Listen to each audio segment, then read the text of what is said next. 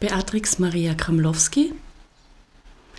Ich lese aus meinem neuen Buch Die Erde trägt ein Kleid aus Worten, Reisesplitter und Passepartouts. Es handelt sich hier um Reiseerinnerungen und Begegnungen mit Fremden aus den letzten 30 Jahren. Eine Verankerung. Delft, Juni 1994. Weit unter uns der rechteckige Platz, großräumig, sehr klein von oben Karen. Dann treten Hans und Jeff aus dem Schatten des Turmes. Die Dächer von den Krachten in einzelne krumm verlaufende Zeilen unterteilt, dunkelroter, dunkelbrauner Zickzack. Als wäre buntes Papier von Kindern bekritzelt worden. Jedes Häusergekrakel für sich, Wasserlinien, alles zusammen ein Bild.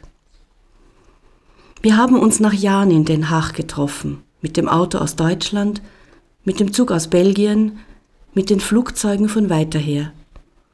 Was uns verbindet, ist eine gemeinsam verbrachte Zeit hinter dem eisernen Vorhang, ist ein Leben, das von ständigem Unterwegssein geprägt ist, sind handgeschriebene Briefe, Buchstabenbilder, die Erinnerungen wach, die Nähe lebendig halten. Die Stadt sieht von oben so aus wie manche dieser Briefe. Am Abend zuvor haben wir zu 14 in einem indonesischen Lokal in Den Haag gegessen. Drei Tage, um eine Gemeinschaft darzustellen, die wir nicht wirklich sind, um der Heimatlosigkeit eine begrenzte Geborgenheit entgegenzusetzen, um über Wurzeln zu reden, Leben zu vergleichen, Zukunftsperspektiven auszutauschen. Alles so, wie das die meisten Menschen bei Zusammenkünften tun. Alles trotzdem anders. Es ist nicht nur die Weite des Weges, es sind nicht nur die geografischen Distanzen, die zwischen uns liegen. Wir leben als Fremde auf Zeit in Ländern, die uns manchmal nur aus durchsichtig wirtschaftlichen Gründen willkommen heißen. Nutzen und Gewinn. Zieht man lange auf diese Art von einem Kontinent zum anderen, verschwimmen die Konturen der Ursprungsheimat in der Erinnerung – sucht man sich notgedrungen ein Zuhause, das sich weniger auf einen Platz, einen Ort, einen bestimmbaren Punkt im Atlas bezieht. Es sind Menschen und deren Erinnerungen an die miteinander geteilte Zeit, die zu einer neuen künstlichen Wiege werden.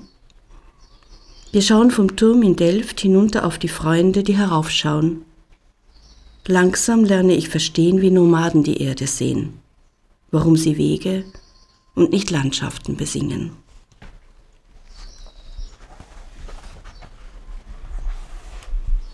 Rückschau Wien 2002 In Österreich lese ich wieder die alten Berichte reisewütiger Frauen aus dem vorigen Jahrhundert, die autobiografischen Passagen Mitcheners zu seinem Afghanistan-Buch, die hinreißenden Skizzen Bruce Chatwins. Ich stelle mir die Farben des Landes vor wie die Wüstenberge hinter Jast. Viereinhalbtausend Meter hoch, Onyx, Sepia, Zinnober, Senf. Ein frühlingsgrüner Baum wie ein Malachiteinschluss. Ein plötzlicher Regen, unter dem die Felsen wie schwarze Sterne strahlen. Bauern, die einen Esel antreiben. Ein ausgebrannter Lastwagen in einer Straßenkurve. Iranisch. Afghanistan stelle ich mir in Teilen ähnlich vor. Noch ein bisschen höher, noch wilder, zerschossen, zerstört. Ich erinnere mich an das Gesicht des afghanischen Studenten in Isfahan. Wie sorgfältig hatte er darauf geachtet, dass keiner von den anderen seine privaten Postaustausch mitbekam. Seine Texte persönliche Sequenzen. Ein Kriegsgedicht, ein Schrei. Deshalb hatte ich damals beschlossen, das Programm meiner Lesung zu ändern. Afghanische Asylanten in Österreich, Wien und Kabul. Ich kenne Kabul nur aus Reiseberichten, aber ich habe zugehört, wenn Flüchtlinge ihre Heimat beschreiben. Jeder trägt ja eine Schilderung eines bestimmten Bildausschnittes in seinem Herzen. So wie wir. Bloß ist es uns vielleicht nicht bewusst, weil wir uns nicht trennen müssen.